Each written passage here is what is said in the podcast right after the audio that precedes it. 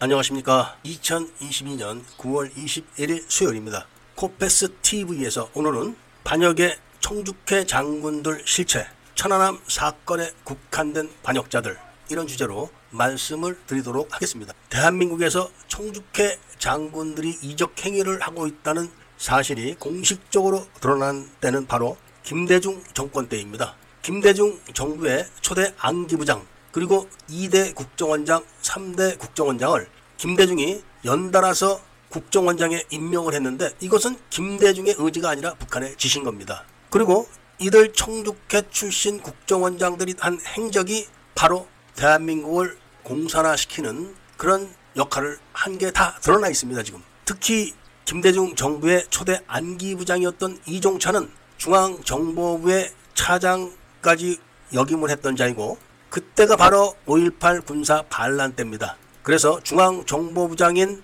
설이 전두환을 철저하게 속이고 민정당이 출범하자 대표위원, 원내 대표, 당대표까지 다 해먹은 그런 인물입니다. 그런 인물이 5.18이 일어나자마자 김대중을 체포해가지고 보호를 하고 있었으면서 5.18이 5월 21일 이월설 부대 600명 중에서 400명 이상이 전멸을 당하게 돼서 실패하게 되자 바로 철수 작전을 실시했던 24일 날 김재규를 사용시키게 만들어 놓습니다. 만약에 5.18 군사 반란이 성공했다면 김대중과 김재규는 석방됐을 겁니다. 이런 관계에 있었기 때문에 김대중이 당선되자마자 즉각 정권 임수팀장으로 임명을 했던 겁니다. 그러면서 둘이 짜가지고 장기 집권을 하기 위해서 총풍 사건이라는 것을 조작을 해가지고 증거가 부족해지자 중국에서 북한 경찰을 강제로 안기부로 납치해서 고문을 했다가 그 사실이 중국 정보부에 발각돼가지고 2대 천용택이 취임을 하는 날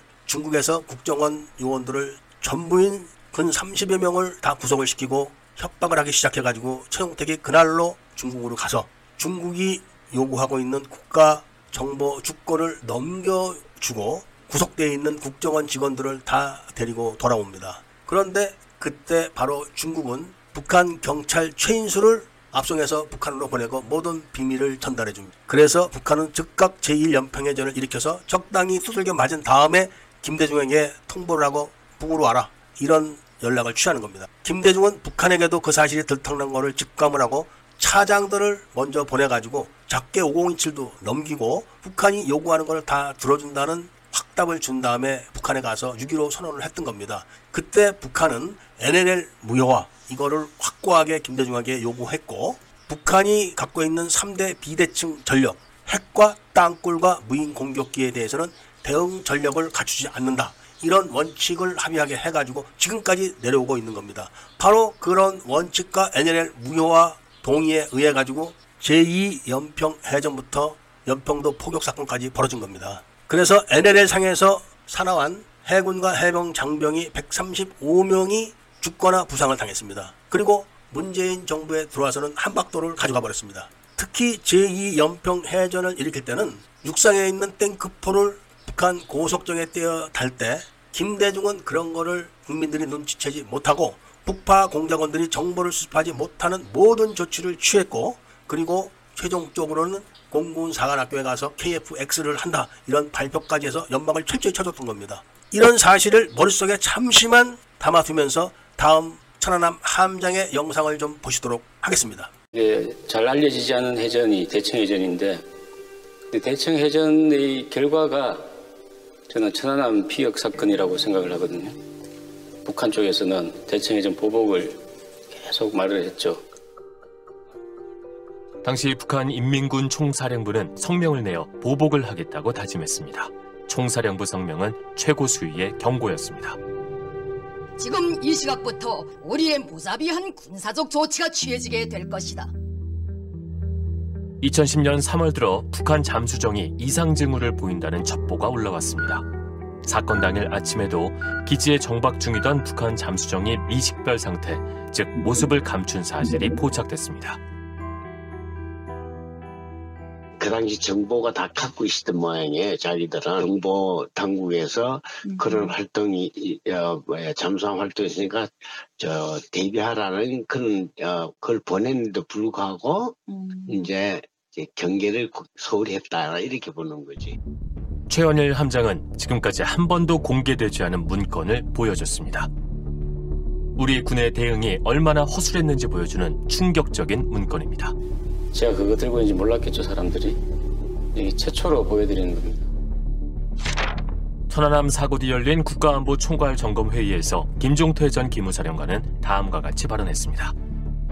천안함 사건 발생 전 사전 징후를 인지하여 국방부 합참에 보고하였으나 아무런 조치를 취하지 않았음. 사전 징후라는 것이 무엇이냐고 해군 예비역 장성이 질문하니까 수중 침투 관련 징후였다고 답변했음. 침투 징후를 예하에 전파도 하지 않고 적극적 조치를 하지 않았음.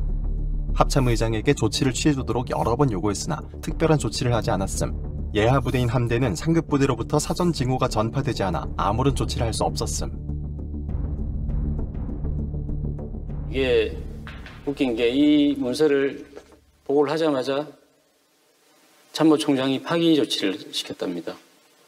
어렵게 이 문서를 파기 직전에 구해서 지금까지 들고 있습니다. 이게 결정적인 정보의 실패 내용입니다. PD수첩은 최 함장과 함께 문건 속 김종태 전 기무사령관을 어렵게 만났습니다. 그는 천안함 사고 전 북한군 이상 징후를 포착한 첩보를 군에 전달했다고 증언했습니다. 우리 함정이 들어올 때까지는 첩보도 없었다고 군대 망해야 되지. 첩보 없이 없을 수가 없지. 예?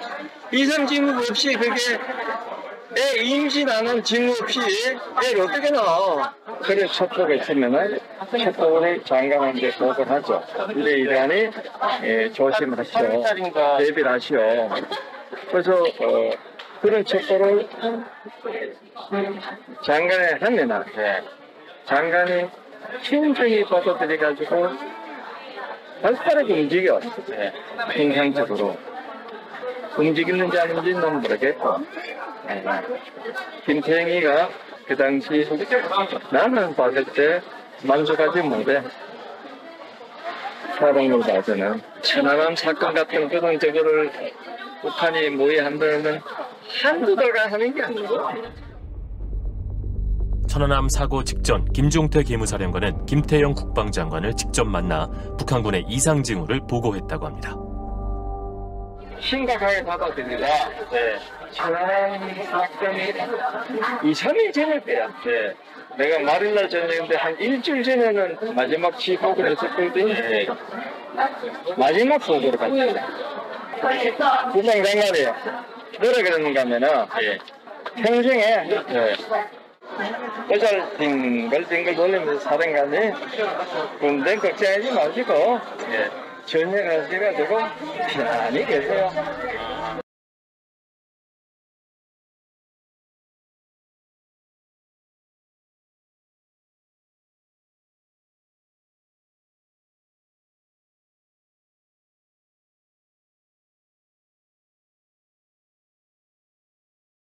잠수함이 사라졌다고 한다면 대잠수함 경계 태세를 발령했었어야지요. 저희 스스로 적의 잠수하면 공격도 있을 수 있다라는 지 나름대로 판단은 있었지만은 그것이 오늘날 같이 이렇게 심각하게 받아들이지 못했던 것이 저희 불찰입니다. 천안함 함장과 관련자들의 증언을 눈으로 보시고 귀로 들으셨을 겁니다. 그리고 천안함 사건이 일어날 때만 해도 어느 정도의 국가 안보 보안 기능이 살아남아 있을 때입니다. 지금은 완전히 다 사라졌습니다. 그래서 기무 사령관이 그런 첩보를 미군으로부터 전달받아가지고 국방부 장관과 합참에게 보고를 했는데 이거를 다 누락시킨 겁니다. 그러니까 그런 보고를 누락시킨 사람들은 천안함 사건이 일어난다는 것을 다 알고 있던 사람들인 겁니다. 알고 있었기 때문에 철저하게 무시를 한 거지 만약에 모르고 있었다면은 그렇게까지 철저하게 무시할 이유가 없는 겁니다.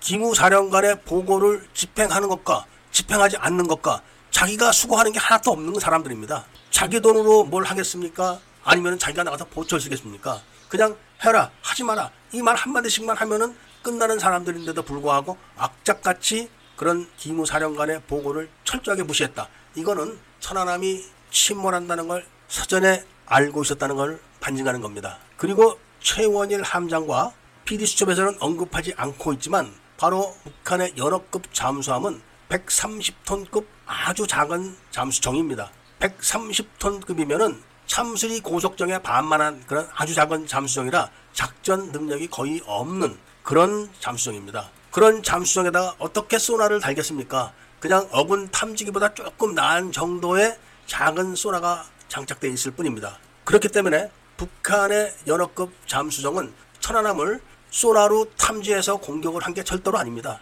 바로 영상에 나와서 끝까지 거짓말을 하고 있는 해군 이작사 장성들이 천안함의 항로를 바로 북한에다 다 알려준 겁니다. 몇 시에는 어느 해역에 있고 몇 시에는 어느 해역에 또 있으며 몇 시에는 시속 몇 노트로 어디를 지나간다 이런 거를 다 알려준 겁니다. 그렇기 때문에 소나가 없는 작은 잠수정이 바로 사전에 통보받은 해역에서 매복해서 기다리고 있다가 천안함이 나타나서 보이자마자 잔망경으로 확인을 하고 어뢰를 쏘고 바로 도주를 했고 그거를 쫓아가는 속초함을 쫓아가지 못하도록 새때다 이렇게 이야기를 하게 만들어 놓고 그런 적 없다고 끝까지 오리발을 내고 있는 거를 유승민 의원이 추궁을 장면을 보셨을 겁니다. 한마디로 결론은 해군 작전사령부에서 바로 천안함의 항로를 북한에다 알려줬고 북한은 바로 그 항로를 연어급 잠수정을 출동시켜 가지고 매복을 하고 있다가 잔망경으로 보고 쏘고 도주를 한 겁니다. 그리고 해군은 다 직업 군인들이 주요 장비를 다루고 있는데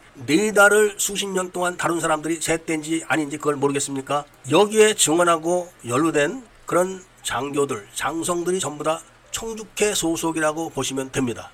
당시 천안함에서는 상급 부대인 해군 이함대와 해군 작전 사령부에 어뢰 공격 보고를 했습니다.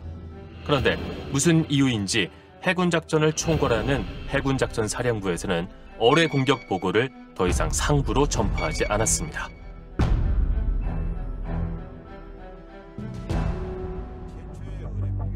천안함에서 올린 어뢰 공격 보고를 누락시킨 당사자는 해군 제2함대 사령관 김동식 제독으로 알려졌습니다.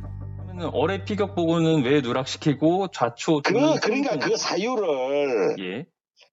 제가 비밀 내용이 있어서 의회에 다 설명을 해줬는데도 제가 말을 할 수가 없죠. 비밀 내용이라서 말을 할 수 없습니다. 김동식 사령관은 국회에 출석해 어뢰 공격 보고를 누락한 잘못을 시인했습니다. 증인이 이 의뢰라는 걸 누락시킨 겁니까? 결론적으로는 그렇습니다. 증인이 누락시킨 겁니까? 예, 그 내용에 대해서는 어, 제가 그 당시 신중한 판단이 잘못됐다고 판단하고 있습니다. 21시 43분 해군작전사령부는 합동참모본부에 천안함 선체 파손으로 침수 중이라고 보고했습니다. 어뢰 공격 보고는 누락됐습니다. 세대라고 하는 보고가 애초에는 없었죠. 그렇습니다. 저 제적 이함대 보고나 있었습니다. 결정한 일이죠. 세대 보고는. 세대 보고도. 함장이 최종 판단해서 보고한 사항입니다. 이함대 사령부에서 함장에게 그렇게 보고하도록 지시했잖아요. 그렇게 지시한 적이 없습니다. 전 대장이 야 그 마지막으로 이제, 이제 최종 보고를 해야 하니까요. 뭐냐? 그런 가정에 서로 야 그 세대 아이가 뭐 이런 식의 그 이제 경상도 사투리를 심하게 쓰는 친구였는데 그래서 그런 얘기가 세대라고 왔다 하는 보고 새때 아니냐 전화를 했던 전 대장에게 사실관계를 물었습니다. 세대 아니냐라고 물어봤던 거에 그 여러 가지 저는- 해석이 있어서 그거에 대해서 여쭤보려고 전화드렸습니다. 저는 사령관이 아닙니다. 예. 아 지금은 아니시지만 당시에 22전대 맡으셨잖아요. 예. 저는 별 관심 없습니다. 그만 끊겠습니다. 아니요 관심이 아니고 22 전투전대였으면은 당시에 이제 그 속초함 함장님하고 통화를 하셨잖아요. 여보세요? 예, 별로 관심 없습니다. 아니 그때 세대 아니냐고 물어보셨던 여보세요? 이명박 대통령이 그 회의 때 아예 공식적인 발언을 하잖아요. 내가 배를 만들어서 어, 마사 한다. 원래 배는 파도에도 그렇게 똑부러진다. 어, 대통령이 이렇게 얘기를 해버리고, 뭐 대통령 뭐 병역 면제자고 그 사람도 군대 안 갔다 왔는데, 어? 그런데 뭐 배를 만들어 봐서 안다는데, 청와대 안보 라인에는 군대 갔다 온 사람조차가 없고, 이거 어떡합니까? 북한 어뢰 공격 발언은 금기시됐습니다. 국방부 장관이 국회에서 어뢰 관련 발언을 하자 청와대에 쪽지가 전달됩니다. VIP, 즉 이명박 대통령이 장관의 답변이 어뢰 쪽으로 기우는 것 같은 느낌을 받았다며 외교안보 수석을 통해 주의를 요구하는 내용입니다. 저희가 이제 확보한 거에 따르면 장관님 VIP께서 외교안본 수석을 통해서 어뢰 쪽으로 답변 기우는 거를 느꼈다. 뭐 그걸 좀 지양해 달라. 이렇게 그 어뢰 쪽이라고 답변하지 말라고 그러라고 그랬다고? 예 예. 그게 말이 됩니까? 그러니까 저도 그게 이제 예, 그건 그런 일이 없었어요. 저는 전혀 기억이 없습니다. 어 네. 근데 그 쪽지에 국- 외교안보 수석이라고 적혀 있어서 저희가 사실 교수님께 전화를 말도 안 되지. 네. 아, 그 기억이 안 나세요? 모르세요? 네, 전혀 기억이 안 납니다. 최원일 함장에게도 어뢰 공격 발언을 하지 말라는 압력이 있었다고 합니다. 최 함장의 비망록, 어뢰 맞은 것 같다고 하자 국방부 장관이 난색을 피했다고 기록되어 있습니다. 4월 4일 일요일인데 장관이 병원에 있는 저한테 방문을 했어요. 그래서 제가 그 당시 상황을 그려보라 해서 그리고 그리고 의뢰 맞은 것 같다고 하니까 장관이 난색을 표하더라고요. 난색 표명 적어놨어요. 이거 보면. 김성찬 해군 참모총장은 최원일 함장으로부터 어뢰 공격 보고를 받은 적이 없다고 주장합니다. 저는 그런 보고 받은 적은 없습니다. 그런 보고가 있었다는 걸 모르십니까? 예. 모르십니까? 예. 아니, 아, 그 본인한테 본인한테 보고가 되진 않았다는 그 말씀을 아니요, 아니요. 겁니다. 제 함장이 제 함대 함장이 그런 게 아니고 예. 거기 작전관이가. 고술장이 뭔가 아니요, 아니요. 함장과 어, 제가 의뢰에 피격된 것 같다고 하니까 이제 총장님은 음, 그건 이제 나중에 상황을 그 확인을 해봐야 되겠다. 일단 대원들 잘 추설해라 이렇게 지시를 하셨습니다. 이때 이제 중요한 거는 어뢰라고 예. 얘기를 하셨습니까? 예. 이 함대에 보고했던 이제 어뢰 피격에 의한 거다라고 보고하셨던 거를 이제 다시 한번 이제 참모총장님인데 그 보고하시는 거를 확인했고 현재 뭐 58명이 생존했다라고 보고하는 거를 들었습니다. 해군 이함대 사령관이 나와가지고 큰 소리로 대드는 것을 보셨을 겁니다. 예하 부대에서 상급 부대에 보고를 할 때 자기의 생각과 자기가 조작한 그런 내용을 얹거나 빼거나 해서 보고를 할 수가 없는 게 군대입니다. 그런데 그거를 보고 다른 지휘관들도 가만히 있는 걸다 보셨을 겁니다. 그런 패거리를 믿고 해군 이함대 사령관이 큰 소리로 대드는 겁니다. 혼자 있으면은 끽소리도 못하는 그런 주제들이 저렇게 떼거리로 있으면은 힘을 쓰려고 하는 거죠.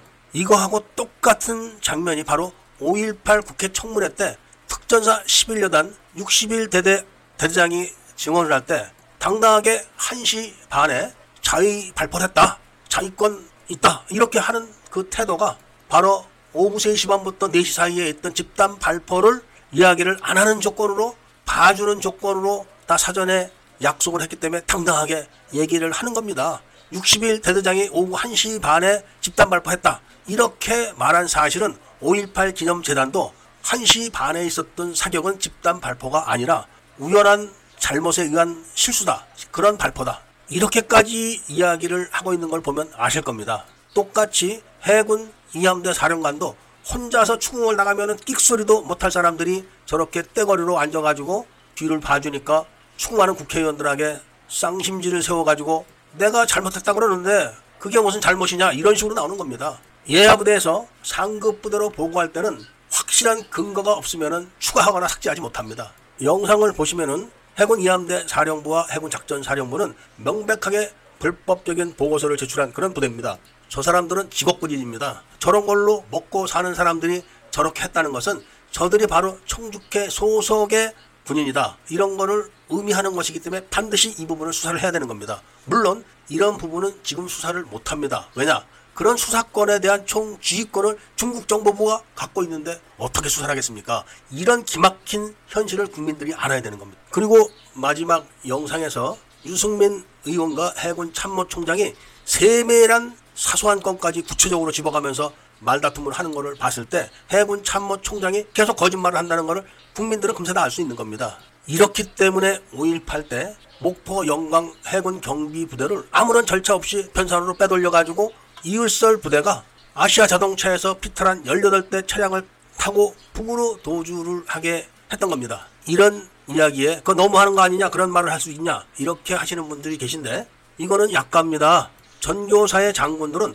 북한군에게 아예 한국군 군복을 입혀가지고 한국군으로 편제를 해서 11여단을 공격해 놓고 일개 대대를 괴멸시키다시피 해놨습니다. 그리고 그거를 42년 동안 숨기고 있었다가 그때 한국군으로 위장했던 북한군이 한국군 조교로 위장을 했었는데 죽는 바람에 그 시신을 끝까지 추적한 제가 동작동 5.18 묘소에 바로 그 조교의 묘소가 없다는 것을 확인을 했고 그 주검이 망월동에 있는 것도 확인을 했습니다. 그리고 전교사 장군들이 북한군에게 한국군 철모와 군복, 탄띠, 배낭을 지급을 해서 입혀가지고 석방을 하는 그 사진도 제가 확보를 했고 그리고 전교사의 충정 보고서 안에 M16 소총 34정이 분실됐다는 문건도 제가 확인을 했습니다. 뭐가 너무하다는 이야기입니까? 오늘 말씀드린 내용은 딱 천안함 사건 하나 그리고 5.18 때 일부 사건 요것만 말씀을 드려도